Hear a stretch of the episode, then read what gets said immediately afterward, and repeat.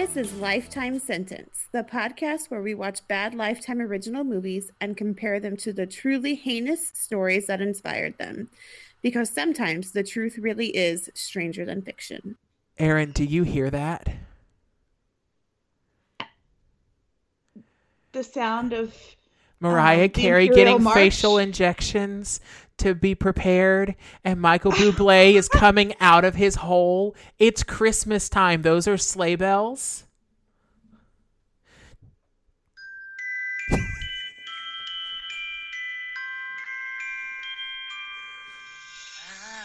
Okay, that's all I can play without getting sued for copyright infringement. Merry Christmas, everybody. Welcome to our first Christmas special of 24. I'm so excited. Because I what just decided that November we're we're throwing away November. we're ju- uh, it's December 1st. We're gonna go to the 31st, and then we're gonna do it again. Absolutely. And then we have to have the Christmas wrap up. So January will be basically Christmas movies again. You know, like when you cool down after a good run, like you've got to like work it back down. And then February is, I mean, Valentine's Day has nothing on Christmas, so we might as well just celebrate Christmas again. So we're looking at a good Yeah. six month long Christmas this year. Yay! I have already watched seven Hallmark movies. and not old ones. I've watched seven new Hallmark movies. They put out eight. I have one on the DVR to watch to catch up all the way. I have And them all. Cranberry Christmas. I've heard you're not missing much with that one. So, Oh, okay. I have like a whole list of which ones are my favorite. um, is 12 Dates of Christmas on that list? Because I enjoyed it. 12. Okay. Well, they're all on the list. I have a whole list. I'm sorry. Is that on your top list? 12 Days of Christmas is number five out Okay. of seven. Okay, that's not that's not so hot. Um, Chateau One Christmas is your number Hol- one. One Royal Holiday. No. One Royal Holiday is my number one. Okay, Deliver by Christmas is my number two. that one's super adorable. I loved it. Jingle Bell Bride is my number three. okay, I can't get behind it You just because the title. No, uh, 12th Day to Christmas is my number four. Okay, I like that. Because Holly I and Ivy better. ended up under 12th Day to Christmas. And then Chateau Christmas and then uh, Christmas Tree Lane. Damn, Chateau was awful. For Christmas Tree Lane to be below that. Christmas Tree Lane. I was like physically in pain while I watched that movie. I haven't watched it, but now I've. I i don't like Ali- Alicia Witt at all. okay. I don't like her at all. And you know, if my boy Andrew Walker can't fix a movie, Right. it's real bad. Um, well, I'm glad. This is, by the way, guys, this is how we're announcing that we're changing formats. Um, Yeah. we are shifting from true crime, and for the rest of Yeah. our lives, we're only talking about the Christmas movies we watched, but not tell you anything about them. we're not going to Yeah, steal Deck the uh, Hallmark. That's their thing. Yeah, instead of Deck the Hallmark, we're going to be called Deck Deck the Hallmark, Mark. With a question mark at the end. yeah. Calendar Girl, come comma cup, comma killer? Question mark? Oh man. No, but I got to school today and I started blasting Christmas music and some of my kids came in and like, "Thank you, Mr. Adams." And other kids were like, "The fuck is happening right now?" And I think both of those are valid responses to like first of all, I got put on legal speed last week, so like your boy finally got appropriately treated for ADHD. And I'm like a brand new human being. I told are. I told Sarah when she got home from work today, I remembered to go to the store after work, and I can't tell you a time in my entire life that I remembered errands after work. Yeah. So, like, they're greeted I'm, with I'm loving watching you just blossom. right, right. Um, also, it makes me really not hungry. So your boy's gonna come out of 2020 looking like a top 10. What? I didn't mean to say top. I was just gonna say a 10, and then I fucked it up. So I'm a top 10, guys. Vote for me. I don't know what I'm top 10 in. I'm actually in Aaron's top 10 Hallmark Christmas movies. Well, there's only been seven so far, so that's true. oh, hey, this is Lifetime Sentence. And I'm ready for Christmas. Same. Um, tomorrow is the scariest day of the year. Halloween was last week. I'm not talking about Halloween. Oh no, then you meant to say the scariest day of four years. The scariest day of four years, yes. Yep. Um, I'm full of existential dread. Uh, if anyone asks me what's in my coffee in the morning, I'm going to tell them to go fuck themselves because you know what? It's none of your damn business what's in my coffee, sir. Where did you buy that? Because like my liquor store has, I think, fuck off, but not go fuck yourself. It's none of your business what's in my coffee, sir. And I just like to try it. It sounds delicious. Total wine.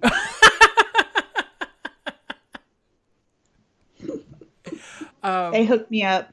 yes, I'm sorry. As you are well aware, I am when I am uncomfortable, I diffuse a situation with humor, and I have relied on lots of humor as uh, evidenced by our group chat recently. Uh, some of it's funny, some of it's not. Um, hey, uh, you're listening to this on Wednesday. How was the election? Tell us so we we can choose to wake up or not. um. Also, are we still there? Are we still there? what What happened as a result of this of this election? Are we there, God? It's us, Earth. did did the good old US of A make it through the 24 hour period or So it's Yay. Christmas. Yay!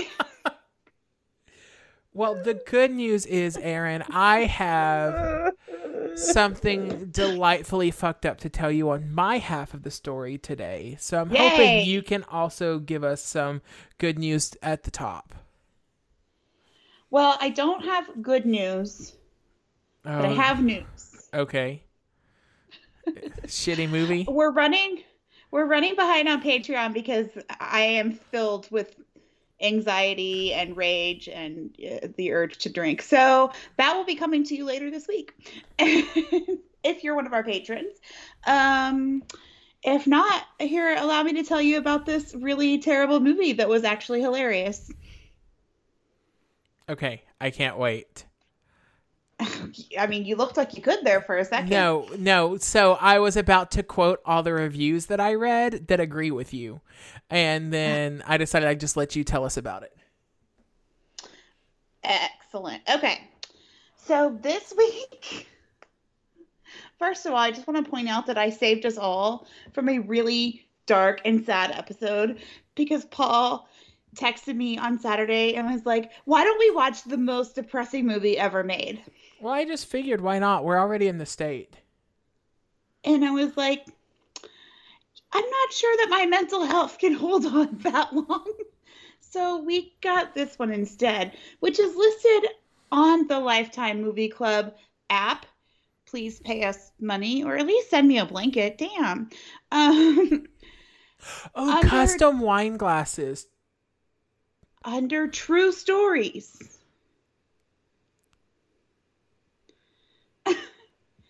However, when I read the synopsis, I was like, there's not a chance in hell this is a true story. So here we go. This week I watched Deadly Assistant. It stars Jeanette Souza. She plays Amanda. She was on American Housewife, Castle. Um,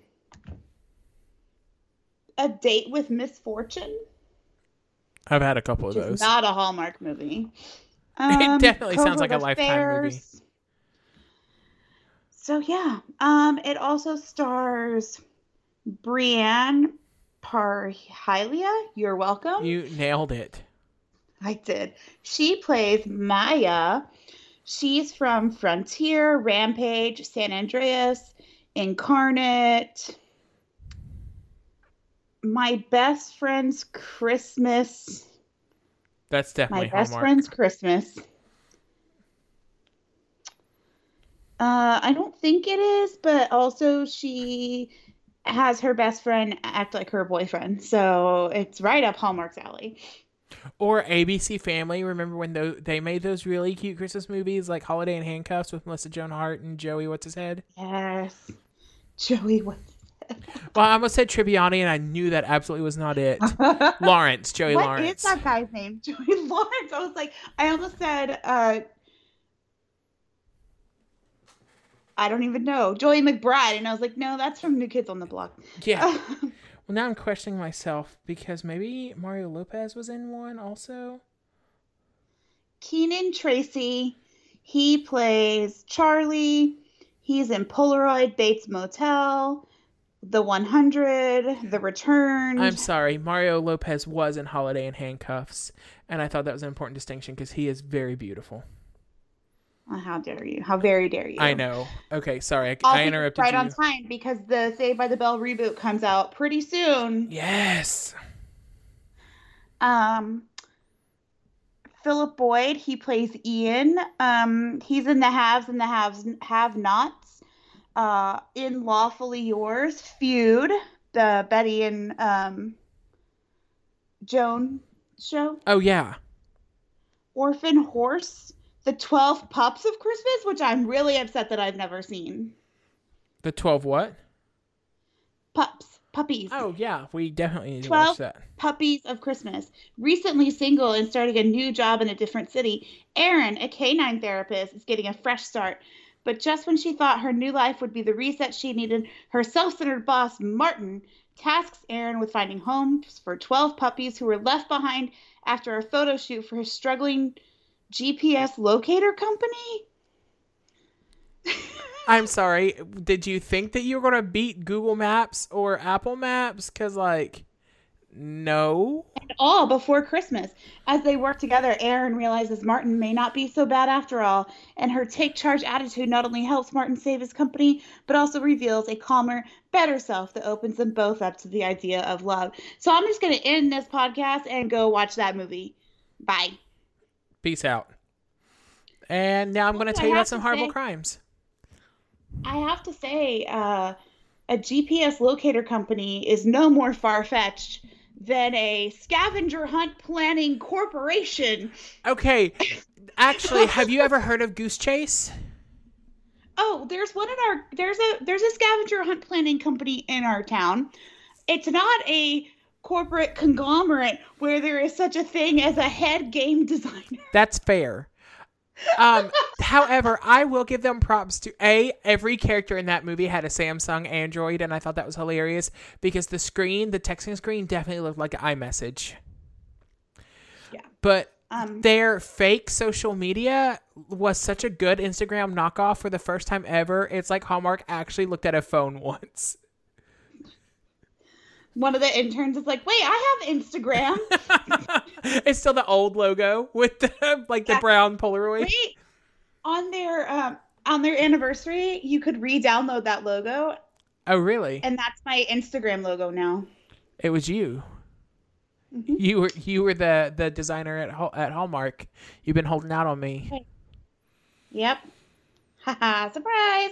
Anyways, back to this movie and not Hallmark. uh, maybe.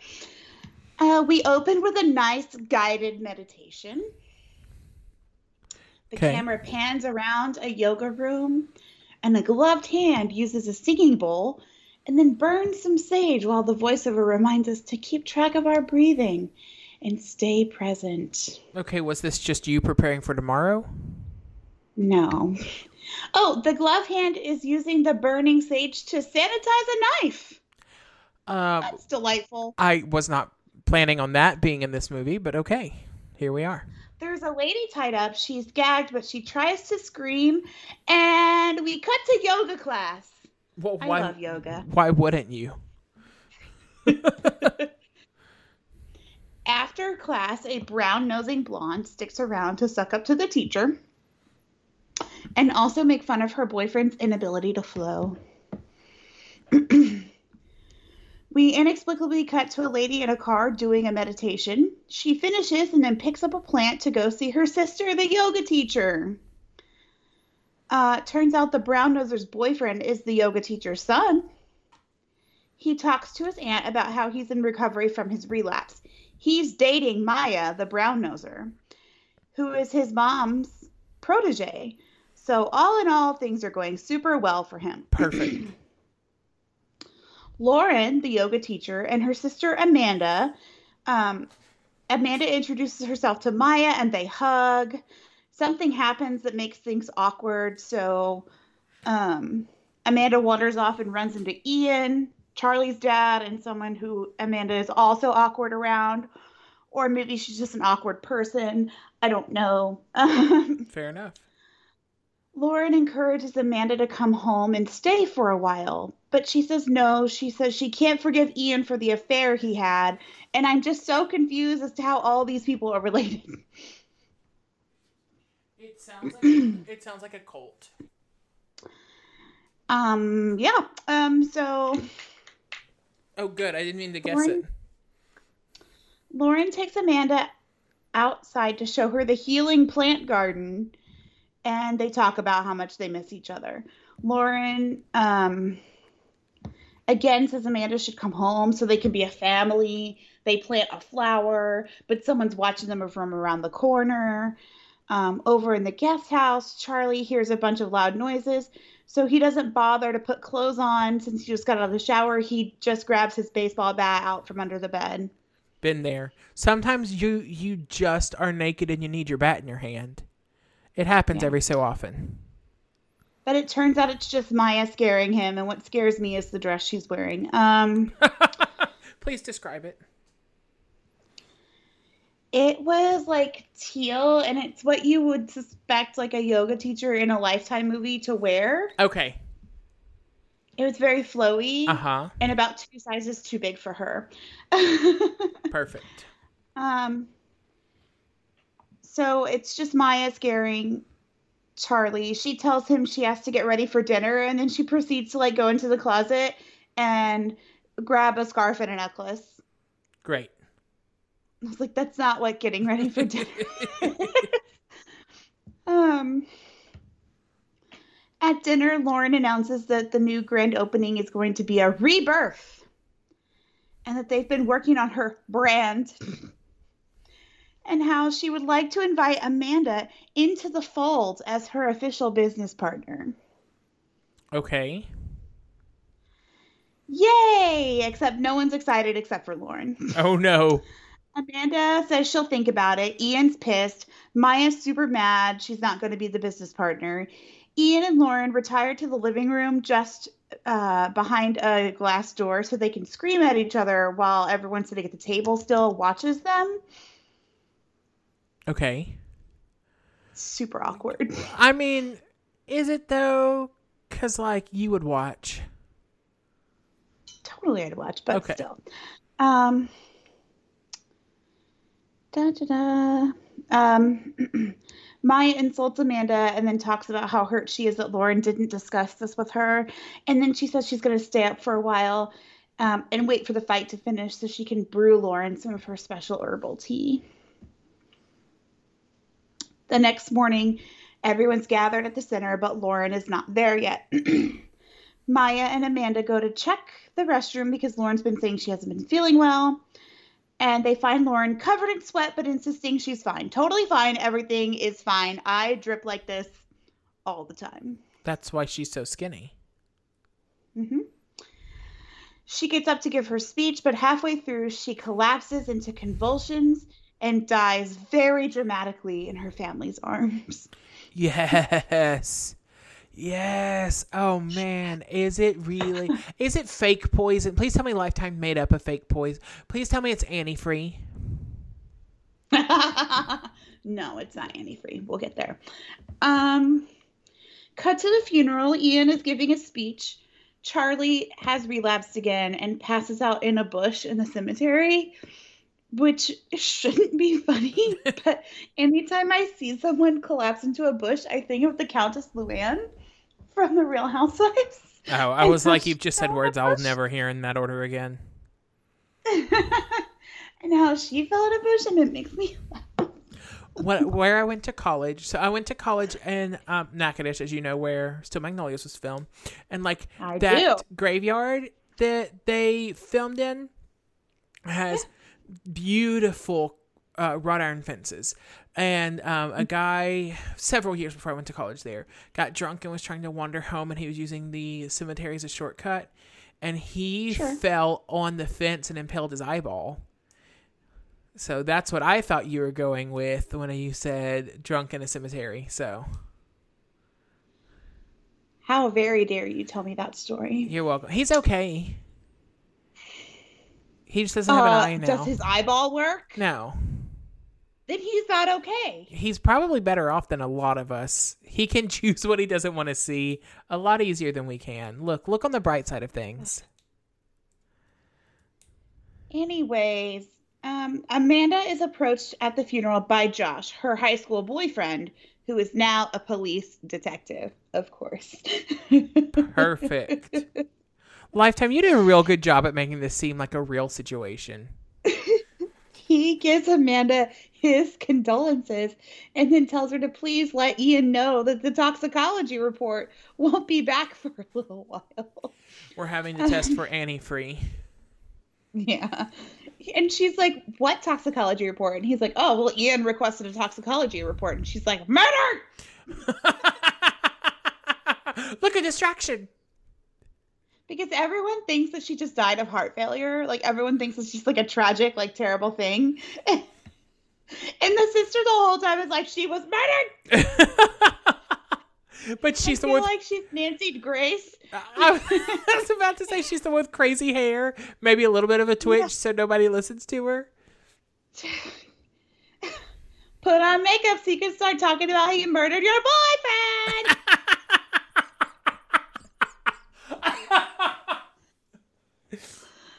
oh, okay. um,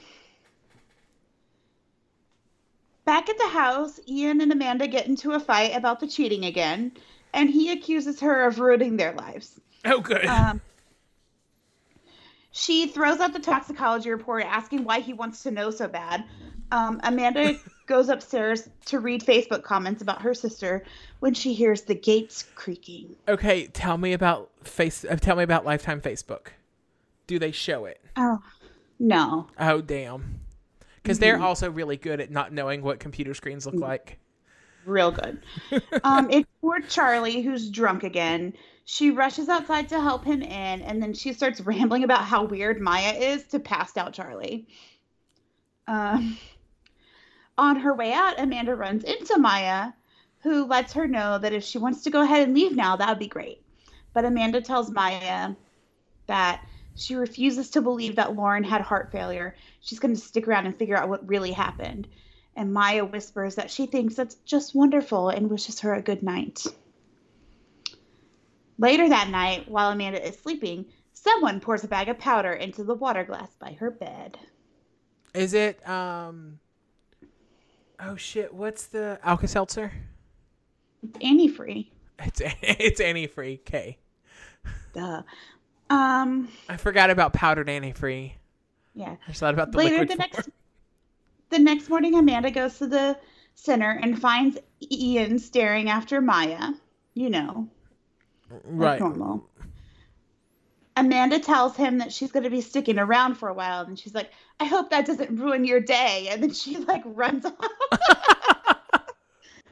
to find Maya, who's cleaning up the yoga space, trying to act all serene and calm, but she has the crazy eyes. So I'm oh I'm kind of picturing um Big Little Lies. Zoe um Kravitz's character. Yeah, but less hot, way less hot. Well, yeah. I mean, have you looked at Zoe Kravitz? Like Yeah. like I don't expect anybody to get to that level, but Not just that this girl isn't gorgeous, because she is. Just she's not. I mean, no one's as hot as Zoe Kravitz right. ever. Right, agreed. No one will be. But just that character who was so like even keeled, but every so often they'd show a glimpse of her like cracking. Like that's what I feel like is going on. Kind of. Um. So they're talking, Maya and Amanda, and then Maya's like, "Oh yeah, well because." You know, I feel bad. I feel like we're profiting off of Lauren's death, especially now that her life insurance policy is going to pay off all the debt for the yoga studio. That's not pointed at all. No. So Amanda calls her old boyfriend, Detective Josh, to help her. Josh explains that this is not how murder accusations work and basically tells her he doesn't believe her about the whole cheating thing to begin with. Um, he tells her that he, he's surprised she didn't ask about the toxicology report because there was some weird random natural drug in her system that's totally illegal and also made from flowers in the garden. And also, if you take too much of it, you die. Opium? Hold on, what's that? Oleander. That's what I was trying to say. It's not opium. I No, need some of that. They, it starts with a C. They call it something weird, but it doesn't matter. It's not real. Chlor Can hydrochloric. can canty free. It's hydrochloric. It really is like chlora something, and now I'm just gonna call it hydrochloroquine. Perfect. Um, I have an HCQ flower outside. Come over, we can try it together. Awesome. Amazing. Uh, Lifetime also plays the background music way too loud in this scene where they're sitting in a diner talking about a toxicology report because it sounds like they are sc- like it sounds like they're screaming at each other, but I'm pretty sure they're just having a normal conversation. Can you imagine being at a diner and like screaming about this weird toxicology report, which probably the um detective should not the- be telling a Yeah, suspect in the case? like, I'm gonna do this as a favor. this is the drug we found in her system. It's called hydrochloroquine. it's made out of flowers. He's got a megaphone for no apparent reason. She's like, murder! I don't know what's happening right now. Oh, God. Uh, anyways, Amanda thinks Lauren was poisoned, and Josh promises to look into it if anything suspicious comes up. So Amanda goes home and finds Charlie passed out. He doesn't wake up straight away, and so she like totally freaks out. And finally, when he wakes up, she's like, You've got to stop doing this to yourself. And he's like, You're not my mom. And then runs away. Perfect. Perfect. That was the line. Uh, Amanda goes back to her room and promptly gets very sick everywhere. Good. And then she finishes the water on her bedside table, which is definitely not women- what made her sick in the first place. Right. Um, Maya comes in to talk to Amanda about Charlie's addiction. Amanda tells Maya about the drug and the toxicology report and how she doesn't believe um, that Lauren took it by accident. Maya eats this up and asks her if she thinks maybe Charlie poisoned Laura. Ooh. Um, Maya says this would, oh, yeah, Maya said this would explain why Charlie relapsed so hard. And she said maybe he, she needed to show her something at the center. So they go to the center, and Maya shows her the computer where someone definitely placed an order for the drug that in question. Oh, good for HCQ bulbs. hmm It's for the flower. Okay, so they talk about the drug being made from a flower in Lauren's garden, but then they totally take a hard right, and the rest of the movie it's all about pills ordered from a website. Uh, well, okay, so pills and seeds are kind of the same thing. So you mm-hmm. have to bury the pills and water them. And then they grow. right. And then the pills the pills come out like it's a it's actually a fruit bearing flower. and it it produces pill pods like they look like little green beans and you have to shuck them and the pills come out. It's like you don't know anything about science. Oh my god. Um So Maya pulls up the handy dandy video footage of the front desk from that day to see who placed the order and oh my god, it was Charlie. Uh-uh. crazy. Maya asks if Amanda's going to turn Charlie in, and she says she doesn't know. So, of course, Maya runs and tells Ian that Amanda's ruining Charlie's life. Perfect. And they get into another fight. Ian breaks his glass against the wall, and Amanda yells, I'm not scared of you. And you ruined your own life, not me. Amanda says she already told the detective what she saw. And Ian's like, whatever happens next is on your conscience. And he storms out. And we cut to Charlie drunkenly crying in his car after driving up a windy path. He's doing one of his mom's meditations, which is a running theme in this movie. After this woman dies, they all keep doing her meditations. What made her special? She's the guru. Yeah, but like, how is her meditation special, like, compared to literally any other? Me- okay, so I need to preface this whole question with I'm not a meditator. I've never sat still in my entire life. Go figure. Yeah. As I told you, I just got put on speed so that maybe I could learn how to sit still. Um, Yeah. I should probably stop announcing it. I got put on Adderall.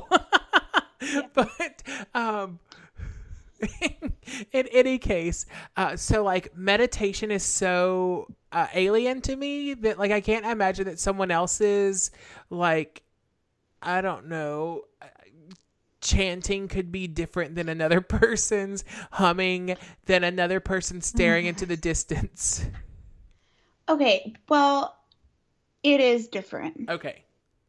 As like a meditator, Right. yogi, Uh, That's why I'm legitimately asking like how they are different. um like i have a app that has like millions and millions of meditations on it and there are some that i really like that and actually relax me and it has to do with the person's voice or their cadence or whatever um and some of them i don't like at all Okay. and it's just preference yeah it's just preference So kind of like when I pick my calm sleep stories, there are specific people I want to listen yeah. to. Laura Dern got me through COVID. Yeah. It's kind of like that because that's all, all that is is basically meditation. They're trying to lull you by the the tone, like the cadence of their voice. Gotcha. Um, which is all a meditation really is, except some guided meditations use more imagery. So it just depends on if you like if you can use the imagery, like if you are good at that. Like I'm really good at that, but some people aren't. Okay. Okay. Thank you. Mm-hmm. Like I know that at first it sounded like I was being an asshole, but I really just didn't know. And like No. Sarah does yoga and Sarah loves yoga, but like we've never actually discussed what she likes about it. Yeah. She's just skinny and makes me feel bad about my body. So Well, and the, what's interesting is, I mean, back to it because I think, and maybe I'm wrong, but if my mom was a yogi or something and had all these recorded meditations, the week after she died, I probably wouldn't be listening to them. You know, um, not that it's quite the same, but when Sarah's grandmother died, she was a, a wonderful pianist. She was world class, really and truly. And the Christmas before she died, or maybe a couple of years, um, one of Sarah's cousins recorded her and gave everyone in the family CDs. And so she listened to the CD a couple of times because it felt like she was close to her grandma. So some people do grieve that way. It is not the way I would choose to, but some people do. It's just, eh, it's a weird thing that they do throughout. Like they do it at the center, they do it individually. Like all the Okay, characters so it's individually very do it. culty. They do it like at the center. They only listen to her meditations, and I'm like, that would be super weird Yes. to me. Like if the yoga teacher that I follow died, I would need like a break before Right. going back and taking her online classes. I, I don't know. Anyways, this is neither here nor there. Um. Do do do. So Charlie gets out of the car and goes to the edge of the cliff. Someone grabs him from behind and puts a syringe in his arm and pushes him over the edge. I'm, s- I'm sorry. I'm sorry. It's a story that's completely irrelevant, irrelevant that popped in my head. So moving on. Um, then they throw a pill bottle in the front seat of his car and take off. Amanda wakes up the next morning to the doorbell ringing. It's Josh, who's apparently the only policeman in this town. We'll get back to that. Perfect. Um, Charlie is alive but in the hospital. Um, Maya and Amanda hug and then go to see him. Ian arrives and weirdly crawls into bed with Charlie. Okay. It's a little bit odd. Um, and tells Amanda to get out. Uh, so Amanda goes to do a meditation at the center. Again, her sister's meditation. Um, Detective Josh comes along to tell them that all of the evidence in Charlie's car now points to him possibly being the murderer. Amanda's really pissed for someone that opened this can of worms to begin with, so I don't really understand that.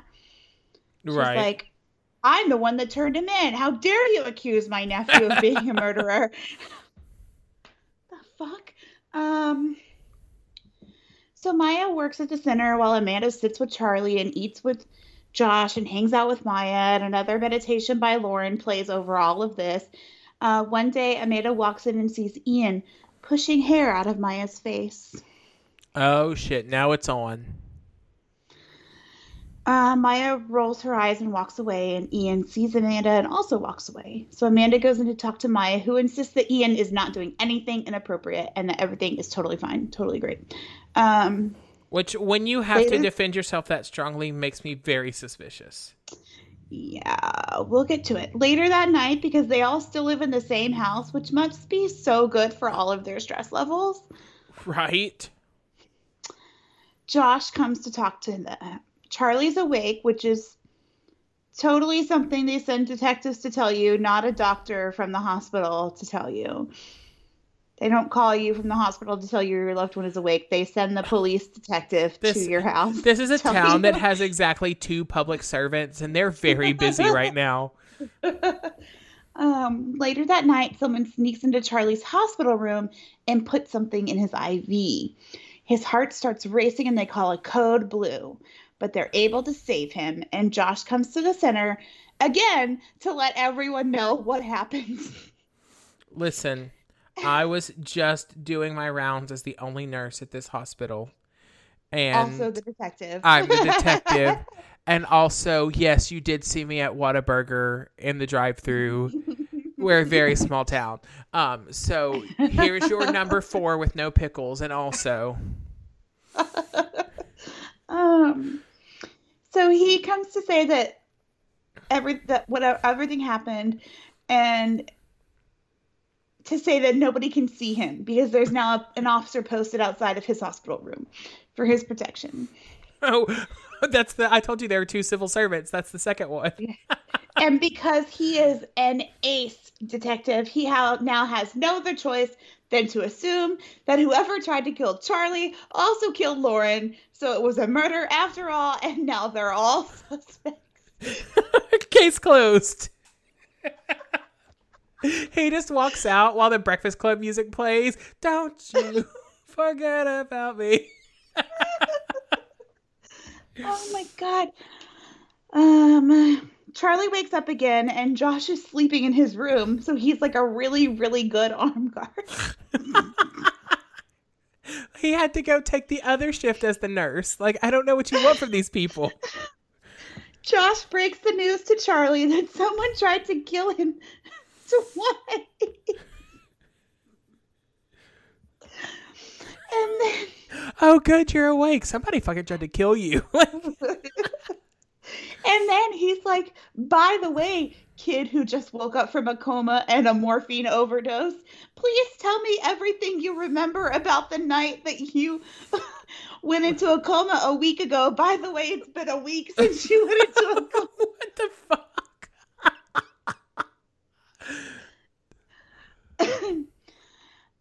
Um, they ask him about the pills in his car, and he says he has no idea what they're talking about. And he does remember that someone grabbed him and that he had like a big pain in his arm. Um, and over in the house of perpetual awkwardness, Amanda confronts Ian about his feelings for Maya. He doesn't say anything. He like she's like, I can tell you have feelings for Maya, and he's like silent. She goes, So you admit it. oh god, I love this movie. Um, he finally says he just wanted to feel something besides the grief, but it only made him feel more guilty. He says he's totally torn up about the fact that he's fucking his son's girlfriend. Mm, Listen, sometimes sometimes you're too busy to go look for an affair yourself, so it comes to you. I don't know I don't know why this is so hard for you. um. Anyways, he feels super bad about it, so it's fine. All's forgiven. yeah. Ian tells her that she was right all those years ago. He did cheat on Lauren and he just couldn't admit the truth. And now she's dead. And everyone, let's please take a moment and feel sorry for Ian and his problems. Thanks, I'm busy. Anyways, then he just walks off. Amanda immediately calls Josh and they're talking. He asks her to meet him at the wellness center. Ian goes to Maya's room and breaks up with her. She says she understands and then tells him she's proud of him for confessing the affair, and harmony starts from within. For some reason I thought you were about to tell me that like and harmony starts playing like i thought you were about to make some kind of musical reference and i was like this did not go where i expected it to and it's still as confusing Josh comes into the wellness center and is and asks Amanda, "You own this place now, right?" And she's like, "Well, yeah, I own half of it." And he's like, "Can I have permission to search the premises?"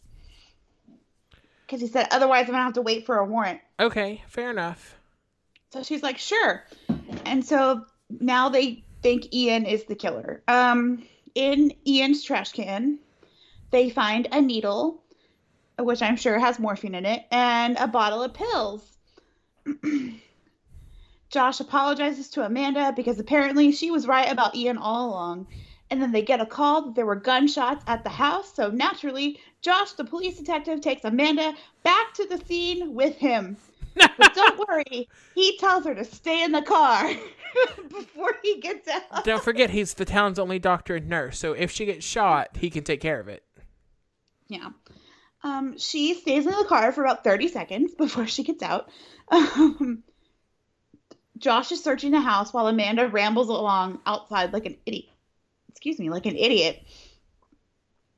Josh opens a closet and finds Maya. She's bleeding, I think. Um, then they hear Amanda scream because she found Ian passed out in the guest house from like definitely not in the car. great yeah Um, he's not dead. He's not dead though. So Josh arrests him. The end. But wait, there's 15 more minutes. right and nothing has led me to think of the title yet so Charlie and Amanda are chatting in the hospital about how crazy it is that his dad was a murderer this whole time. Uh, Amanda says that this is no big deal and they're going to get through this together. No mention of how Maya was fucking his dad? Okay. Um, and I just wrote, where is Maya, by the way? We haven't seen her. um, Amanda and Josh have coffee at the house. Um, Josh says Ian is just as belligerent, but with evidence like they have, you can't possibly deny that he's the. Amanda tells Josh that Maya is trying to convince her not to sell the center to stay and run it with Maya. And I just wrote in all caps, is nobody concerned that Maya was sleeping with her boyfriend's dad? Just me? Right no uh-uh Um, later, Amanda's working out on the stationary bike at the center and she hears a noise. She goes to the computer and sees the medicine website pulled up. So she goes back into the other room and calls Charlie to ask about the security camera and the computer. She asks why he was on the computer that day. And at first he's like, Well, I don't really remember because, like, coma, morphine, right uh, falling down a hill. I don't know. it, Um, it's been a long week yeah. But then he says he was on it because Maya asked him to check the schedule. And Amanda says, Maya asked you? Just as Maya walks up behind her and clocks her in the head. perfect Charlie's like, hello. Um, then he just shrugs and hangs up Yeah, he's like, "Mm, okay, bye. Uh, guess I guess it dropped. um, Amanda wakes up in the beginning scene. Maya has the knife and the sage, which is very much on fire, which I'm pretty sure is not how that works. Yeah, no. Maya says no one was ever supposed to get hurt, but then Amanda came along and ruined it. Turns out, even three years ago, Maya was the one Ian was having the affair with, and so no one is completely ooged out like that, just me. But then Amanda told Lauren about the affair, so Ian broke up with her. And so to get him back, she got a job at the center and fell in love with Charlie. And Lauren was super nice to her, but then she gave the center to Amanda, and that's not fair. Um, Maya screams that she didn't mean to kill Lauren. She just wanted her to have to take charge while Lauren was sick, so then she'd realize that she was the logical person to run the center and not at all a complete psychopath. Yeah, she's Maya only- but a psycho, a little bit psycho. Maya only had to keep killing because of Amanda and her detective boyfriend. Amanda manages to get out of her ties and headbutts Maya and then runs away. Maya chases her and they struggle. Amanda hits her in the head with a wooden elephant. Thank God the yogis have wooden elephants just lying around. While Lauren's meditation plays, close your eyes and visualize.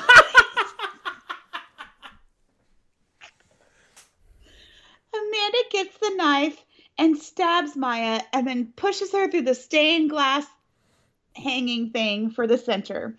She falls, and Lauren's meditation voice says, quote, let the calm wash over you. Good. Uh uh Cut to a few weeks later, Amanda and Charlie are running the center, and Charlie is checking out the new instructor uh, when Ian and Josh walk in. Ian apologizes to Amanda for being a giant bag of dicks, and Amanda apologized for thinking he was a killer. Uh, they agree to give peace a chance. Ian and Charlie hug and walk off. Josh asks Amanda if she's ever going to tell Charlie that his dad was fucking his girlfriend, and she's like, nah. The last time I told on Ian, it didn't go well. uh. I'm so done. I'm so done with this. Josh asks Amanda if she's going to stay. She says yes. They all agree to a fresh new start. The end. I feel like I am not high enough for the movie you watched. I have not been high enough all week. Tell me a story. Um, well, so Sit down and tell me a memoir. seat down.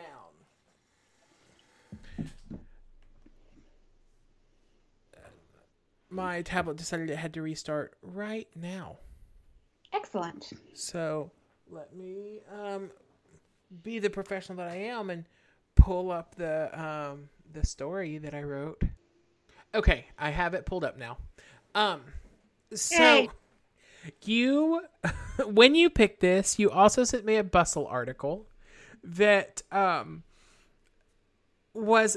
oh, I love bustle. I love bustle so much, and Me it too. just made me laugh uh, because it said, I would love to partner with them because they always write articles about these movies, and I think it would be so fun. Right. So their commentary on this film was Bustle, like call us. right. So um their commentary said something like um the the the title or the words inspired by true events basically grants freedom to directors and creatives um, and so what they can imagine is that there was somebody in the world named amanda and thus this story was born Yep.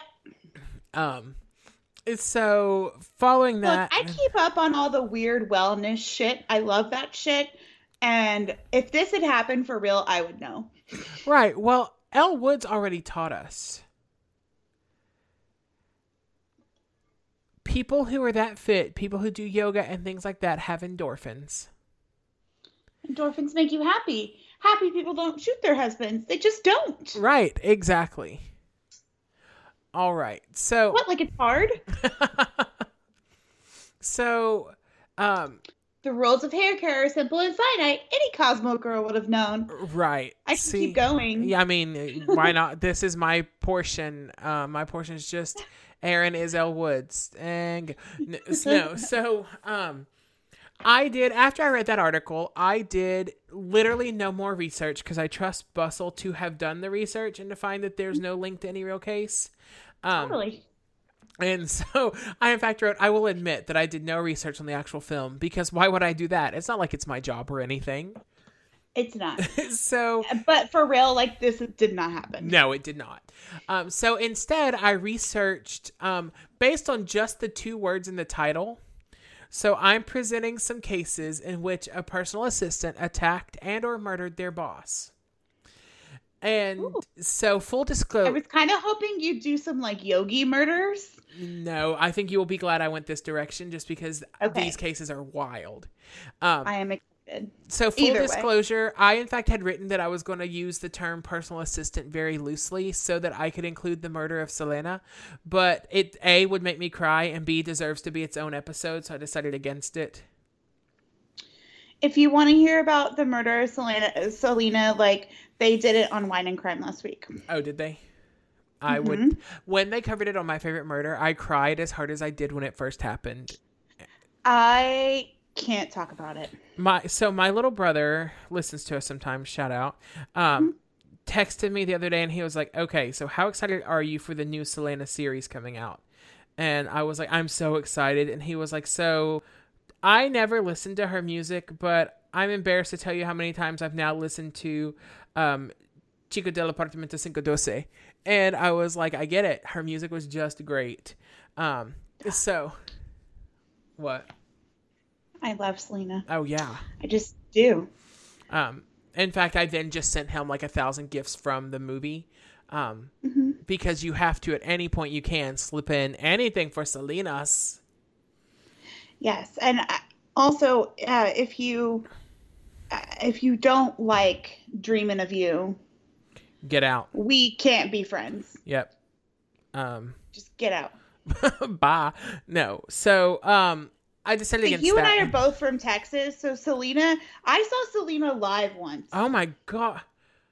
You and I have been in the same room. I am I'm what, 2 degrees of separation from Selena now? hmm hmm She was wearing that purple outfit too. Yes. Here in my room, dreaming about you and me. All right, I'm done. I remember that was the first time that I ever felt real betrayal. Was when that happened. Like when that, like when I was Uh-huh. Oh, hearing thought the story of what song. happened. I thought you meant that song. no, when I first heard the real story about what happened to her, or well, first heard the real when she when that bitch was locked in her own truck or whatever, uh huh. and they're talking about what happened, and I was like, oh my, like that was the first time I ever experienced real betrayal. I was like, oh my god, Yeah. how could you do that to somebody? It's horrible. Um. So anyway, I've never gotten over it. I I decided I have trust issues. well, th- I kn- I'm glad that we worked through. This is therapy with Paul and Aaron. Um, next week we'll discuss my childhood. Buckle up. Um, but um, I decided to go with these two cases instead, and I think you will uh, find them just as incredibly fucked up as I did. So the Excellent. first one is the murder of celebrity realtor Linda S. Stein. Okay. Are you familiar with this case? no. Okay, so I got most of my information from good old Wikipedia and NewYorkDailyNews.com. And to be fair, this case feels really familiar to me as I started researching it. I feel like either I've covered it already or I researched it before and considered it for Patreon, um, but I couldn't find it in Patreon, so I didn't use it if I did. Um, so if I've already presented this somewhere, you get to hear it again. So sorry, it's still great, but I don't think I did. You're welcome. So Linda S. Stein was born April 24th, 1945, and she started her career as a teacher. Um, but she left the teaching profession to I, sh- do the most ridiculous bullshit anybody could do and manage the Ramones. Oh God. Right. So she's a real What loser. a step down. Right. Um so she also managed at the beginning singer songwriter Steve Forbert, Forbear, Forbay. I don't know who this person is, but it was Stephen Colbert. yes, Stephen Colbert. That's it. Um, Got it.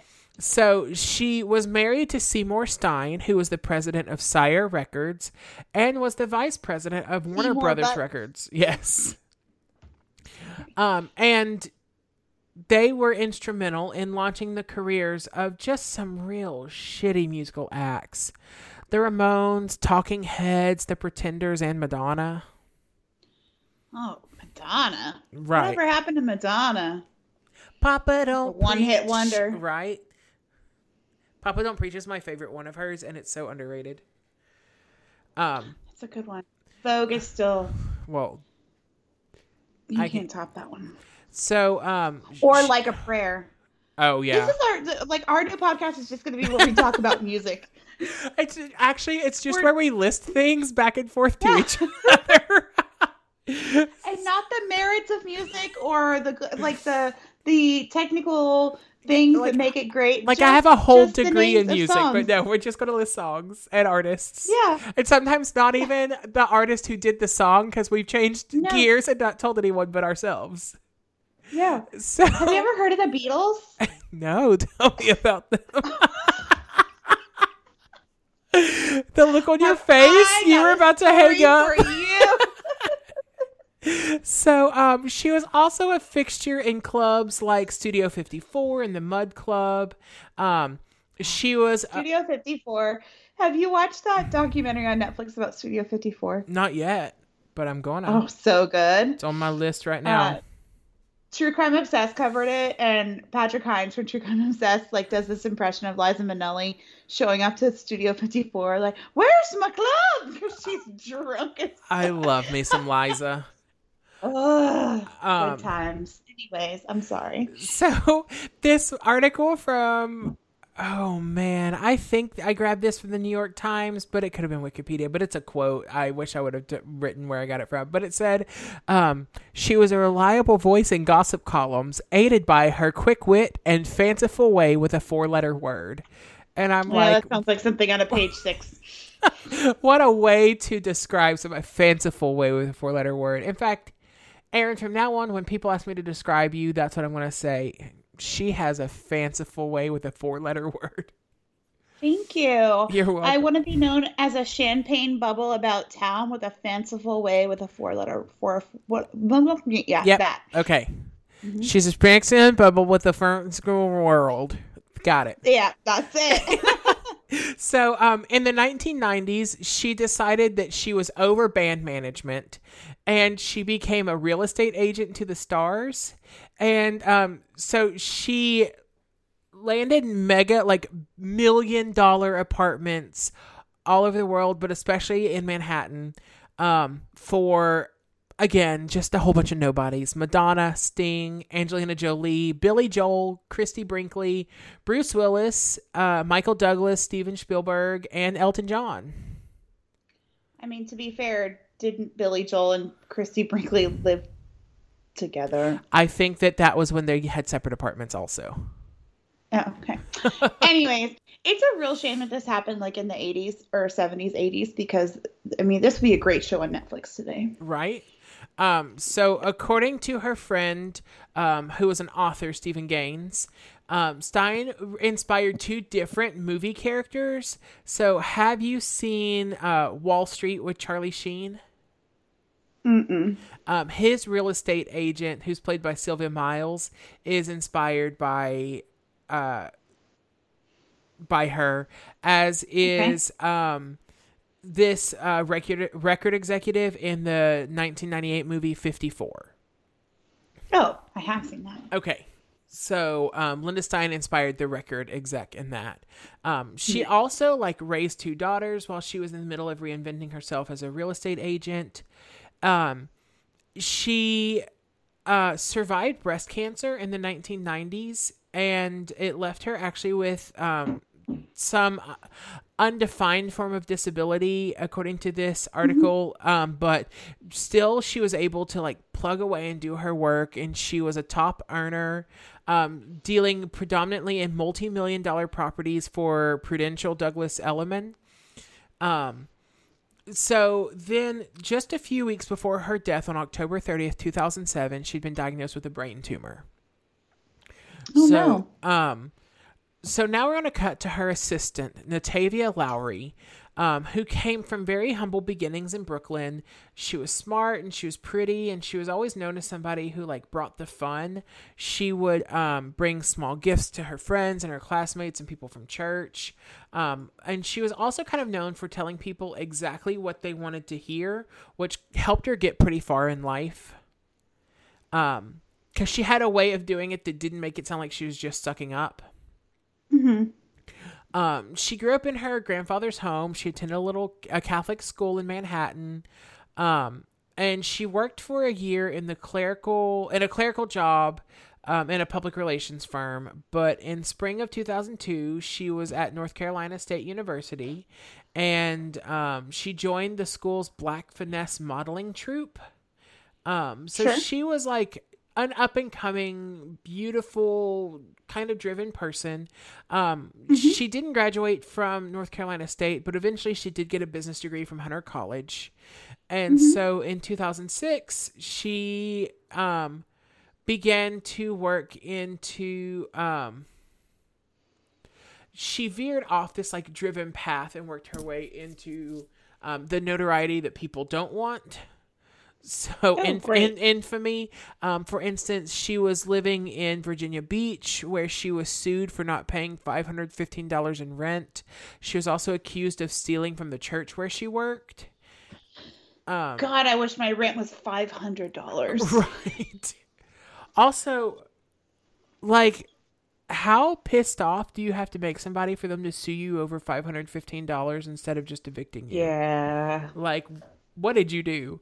Um, so she was arrested that December and charged with a misdemeanor for identity theft and petty larceny. I almost said Yikes, larceny, okay. which is not a word. Um, Close enough. she was using her friend's name to open up a $300 cell phone account and a $300 Target account. I mean, back in the early 2000s, $300 for a cell phone account could be like 17 minutes Oh, yeah. A month. Yes. Um, But nights and weekends are unlimited.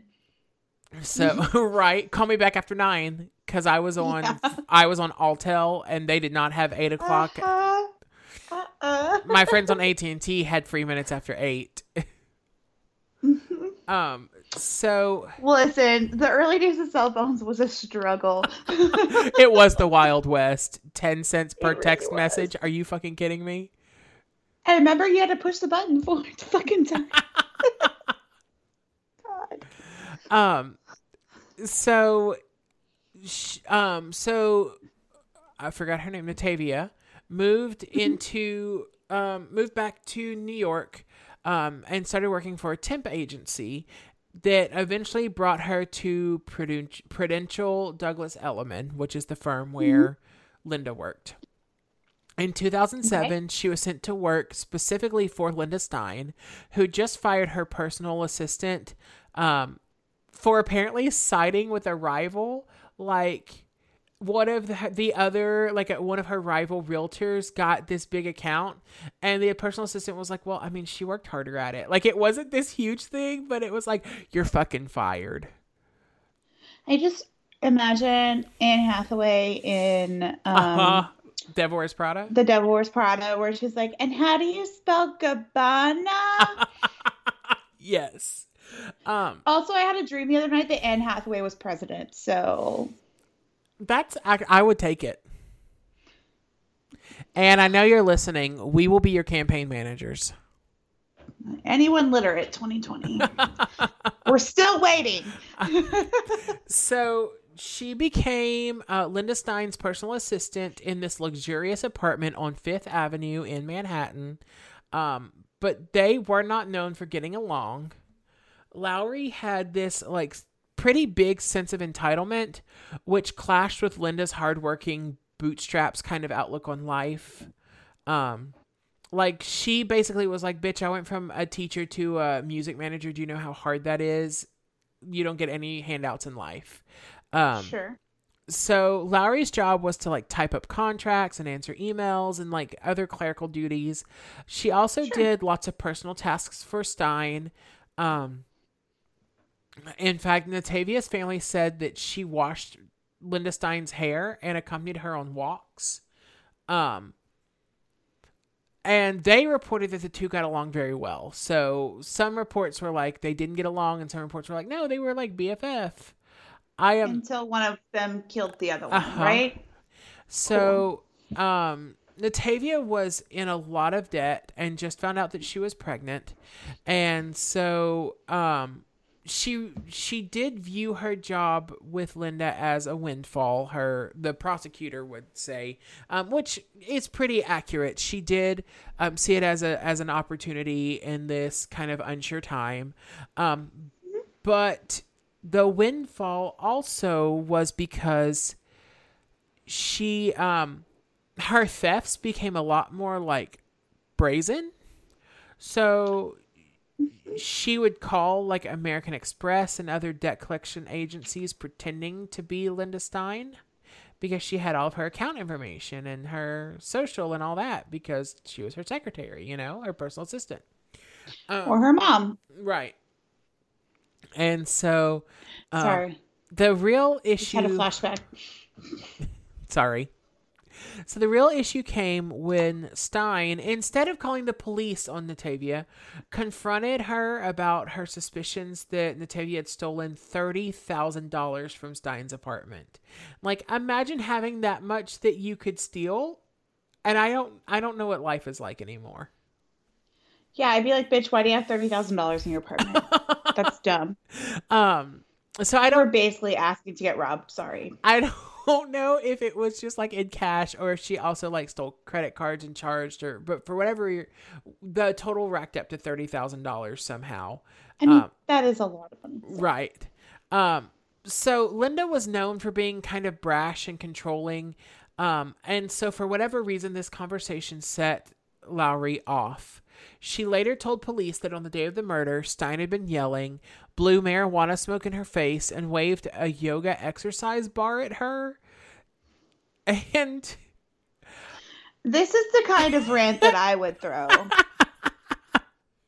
except with you, for no apparent reason, I see you with one of those like Cruella de Vil cigarette extensions. Aw, Yeah, you're welcome. That's like gold plated with diamonds on it. Mm, perfect. Yeah. And then uh, Natavia said that her mind, quote, my, uh, her mind went into shutdown mode. That was a quote from her confession. Um, she said Okay. she snatched the three foot baton from her boss and slammed her with it six times. That is not how you do yoga. Okay. Again, I don't know how meditation works. So, like, was this one of the options? Because I think I want to skip on that one. It- Namaste is like a, a joke, not like for real. Um so then she said, quote, I didn't see blood on anything. Her eyes were closed. Um this was in her confession, which she later recanted. She like course. real dead. right. Um she said, um, I just stood up. I was like in total shock. I was like, What? I just stood there. I called her name so many times. I shook her so many times. My intention was not to hurt her, not to kill her. It was like, Leave me alone. Leave me alone. Um, so in the end, the coroner's report said that Lowery had bludgeoned Stein two dozen times.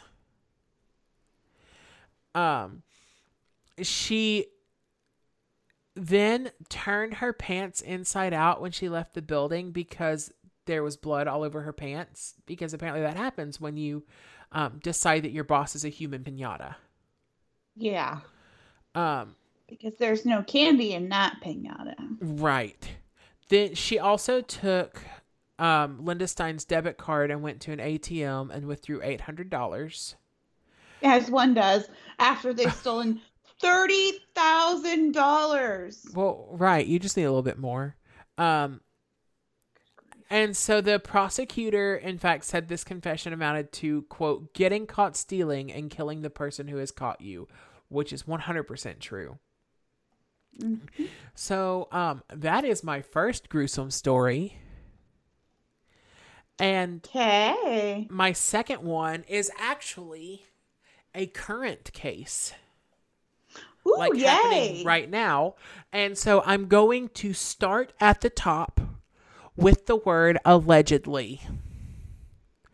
Right. allegedly. Just Mm-hmm. just so we're all clear. Um Yep. so our my second case is the murder of entrepreneur and programmer Fahim Saleh. So Fahim Saleh, oh, I got my information from Wikipedia, from NewYorkTimes.com, and from Forbes. Okay. So Fahim Saleh was born on December 12th, 1986 in Saudi Arabia. Um, his parents were Bangladeshi and they moved around for work. They eventually settled in Rochester, New York.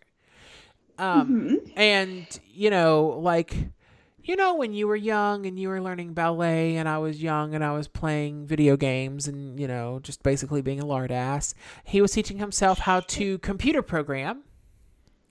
Um, and he at a like a young age took on a variety of online projects such as a website for his family. He made a teenage social platform like facebook before facebook. Um, Sure. and a prank dial like service that was called prank dial and it generated over 10 million dollars in business. So he made that when he was like right out of college Cool. um, so like you know, 22 years old with 10 million dollars in business, and um, of course. here I am like praying for money in my gas tank. At, uh, like money to put gas in my gas tank at 22 years old. So like we had basically the same upbringing, is what I'm telling you. Totally. Right. Um, when he when he actually when he was older, he said that he wanted to create something that quote adds legitimate value to humanity because he um, created the prank dialer while he was still in high school, um, and he felt like it was not um, particularly valuable to mankind, and he felt kind of um, convicted about it later. Um, but he Okay. did use the profits that he made from that, the income from that, to fund his future ventures, which were also incredible, like incredibly successful ventures. Okay. So he went on to I feel like if you spend your whole life regretting shit you did in college, you're right right and like he made this company when he was in high school like we don't talk about what we did at 17 on purpose and, yeah. and nothing we did at 17 resulted in 10 million dollars in business so like Nope. I did end up in situations where I should have died a couple times, but oh same hard same Mm. um so he went How on I didn't die in a field at the at a young young age is unimaginable. So he went on to co-found the ride company Pathao, which is kind of like Uber. Um, it was very popular in Bangladesh and Nepal. He founded in 2015. Um, so the company was valued at a hundred million dollars. Okay. In 2018, Saleh uh, also helped to find to found sorry Nigerian Gokada, which is a Nigerian ride-hail startup for motorbike taxis. Um, so kind of like in New York City, how you can hail a taxi from your phone. Mm-hmm. Um, and this was to get motorbike taxis. Um, it had millions of dollars in funding and gra- gained a lot of traction in the country. Um, however, the company faced a setback after authorities in Lagos banned motorbike taxis in 2020. Um, and he'd also invested money in another ride sharing company called Picap in Colombia.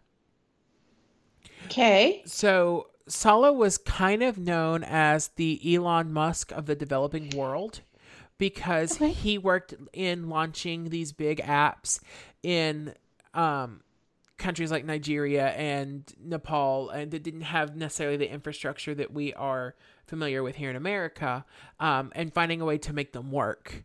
Um, Uh huh. his estimated net worth was 150 million dollars at the start of 2020. So NBD. Right. Mm. So on July 14th, 2020, Fahim's cousin found him dismembered in his multi million dollar luxury apartment in the Lower East Side of Manhattan when she came to check on him. So, like, you know, just like walk in and find your cousin just in pieces. No, nothing big. Um, right. Mm. so and the New I will say the New York Times originally reported that it was his sister, um, or rather, the police report originally said it was. sorry, the police report originally said it was his sister, and the New York Times cleared it up with some further investigation.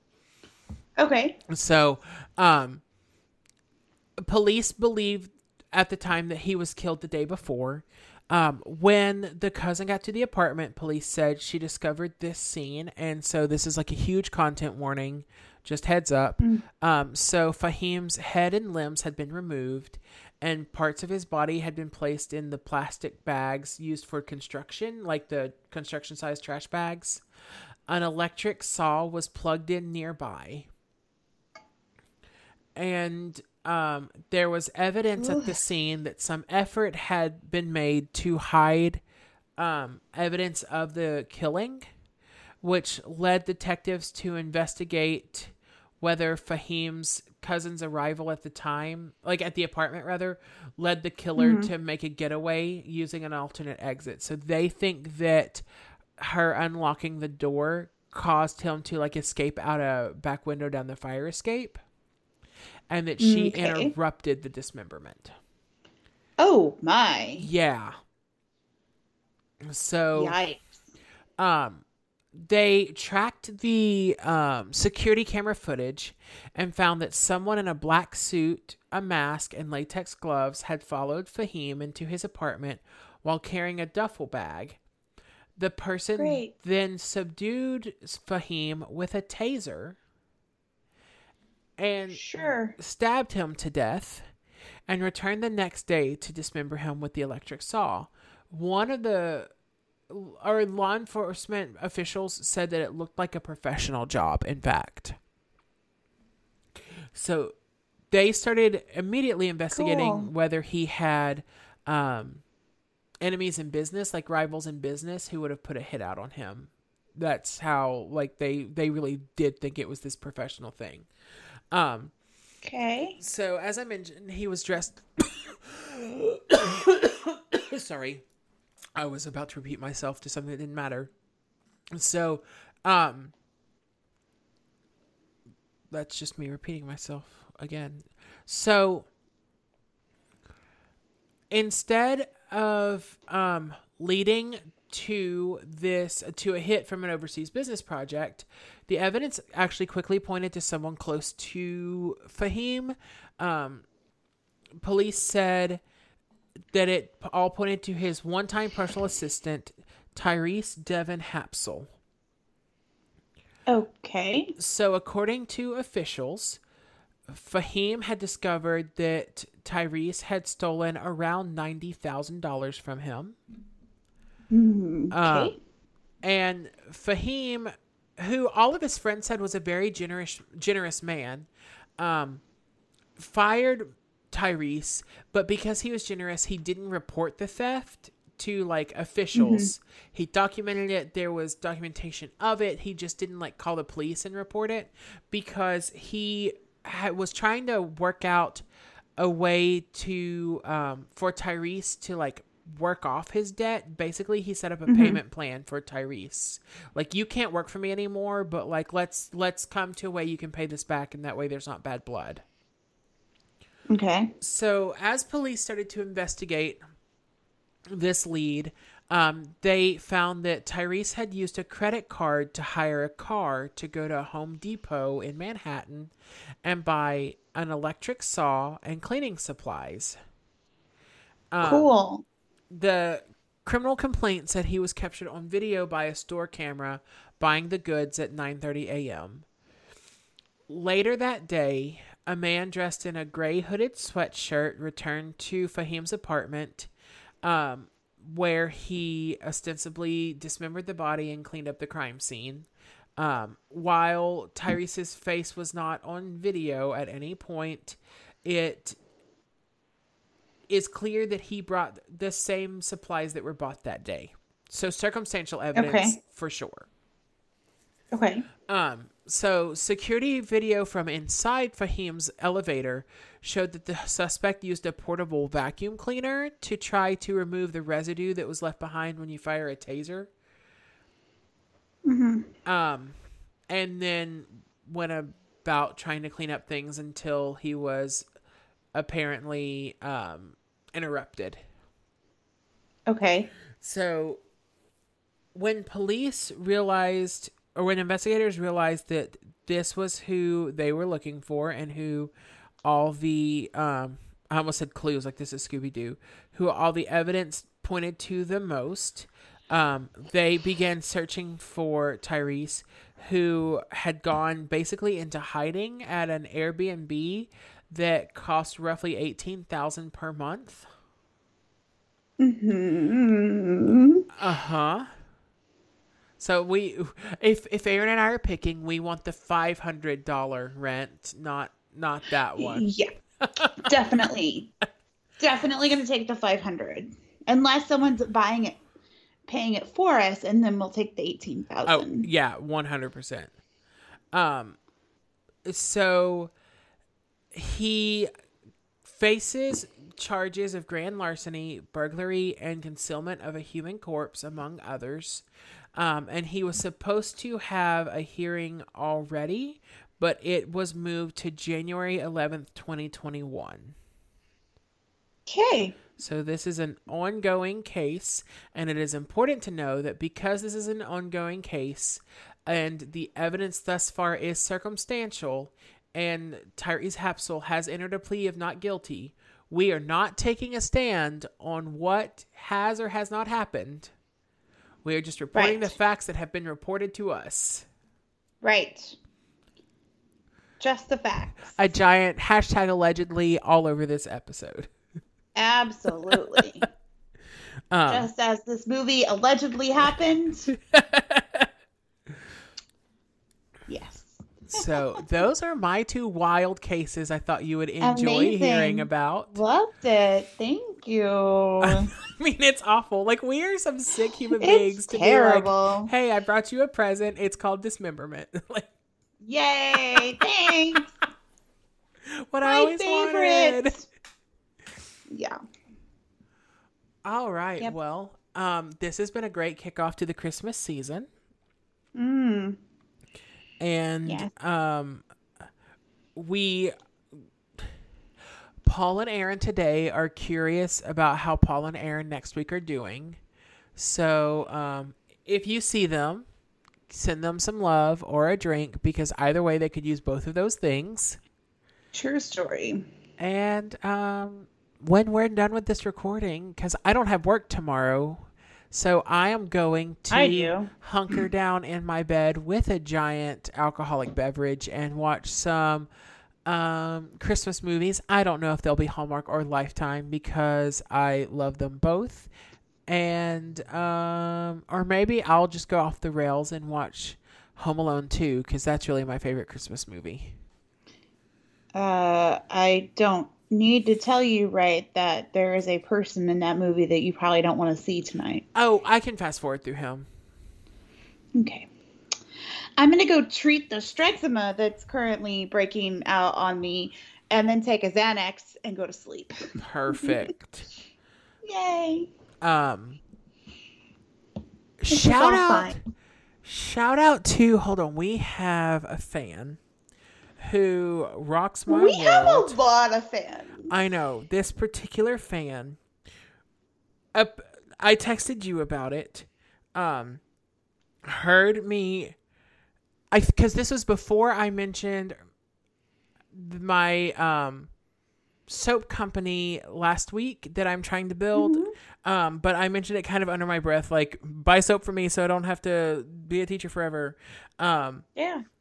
But this fan, Michelle, um, Michelle, I don't know if I should say her last name, but Michelle R, um, went and basically bought out my website, and um, I am personally shouting out her because that was way too much and you were incredible. And uh, I hope that your soap got there safely and that you love it.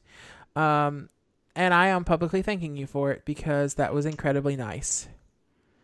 Yeah. It's so cool. And yesterday, I just want to like shout out. Hold on. Um, to cancel. Okay. Um, on Instagram. Um, Ashley, who commented on my Instagram and said, "Oh my god, you like it was the Instagram that we posted from when I was at and that's why we drink show." Uh huh. And she wrote, "Hold up, I was at that show too. You mean to tell me I was in the same room as not one but two of my favorite shows?" Oh, I'm gonna cry. I didn't. I missed that one. I was so excited. So thank you, Ashley. Listen, That I- made my day. Totally. We we have said this in the past, but I need you to realize it's not a joke that anytime you guys are nice to us, it is so rare for Aaron and I to to have somebody just be nice to us for no reason in life that we screenshot it and send it to each other even though we Yeah. have access to the same shit like we both accept i missed that notification i don't know how so i'm so glad you read it to me but like Rude. when mm-hmm. you guys say nice things to us, we are automatically like screenshotting and sharing it and liking it with each other. Like, Yes. like we are our own biggest fans, but you are also our bigger, biggest fans, and we appreciate you for it. Actually, I'm probably bigger fans of our fans than they are. That's probably accurate. Anyways, speaking of being fans, do you want to tell the people where they can find us? Um, yes. So you can. Erin is moving to a new apartment because hers is haunted, so I don't know where you can find her right now. But um, you can find us. Why on- are you looking out the window? I'm not looking at the window. My painting is slipping, and I want to grab it before it falls. Oh, so um, your house is haunted too. Excellent. No, I just thought that if I put up a painting with command strips, that it would be fine. I need a Benadryl. Oh, I'm sorry. We'll get through this quickly. Um, you can find us on Twitter at Life Sentence Pod, on Mhm. Instagram at Lifetime Sentence, Mhm. at Facebook.com slash Lifetime Sentence. Mhm. You can send us an email, and please do. We love getting mail at Lifetime Sentence Podcast at gmail.com. We just got a letter. We just got a letter. We just got a letter. Wonder who Wonder it's from. Who it's from? Um, you can find show notes and episode files and things at lifetimesentence.com. There is also a link for our merch, so please peruse that.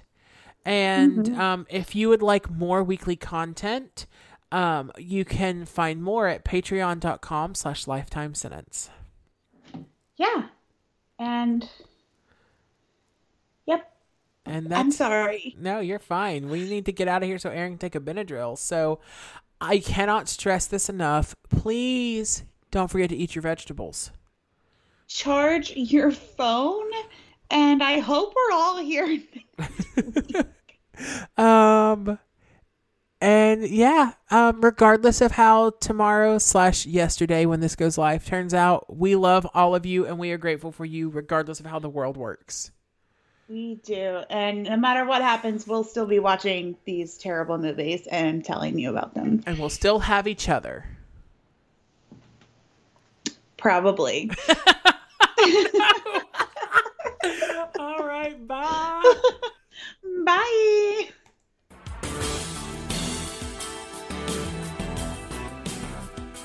This has been Lifetime Sentence, where the truth really is stranger than fiction. Thanks for listening.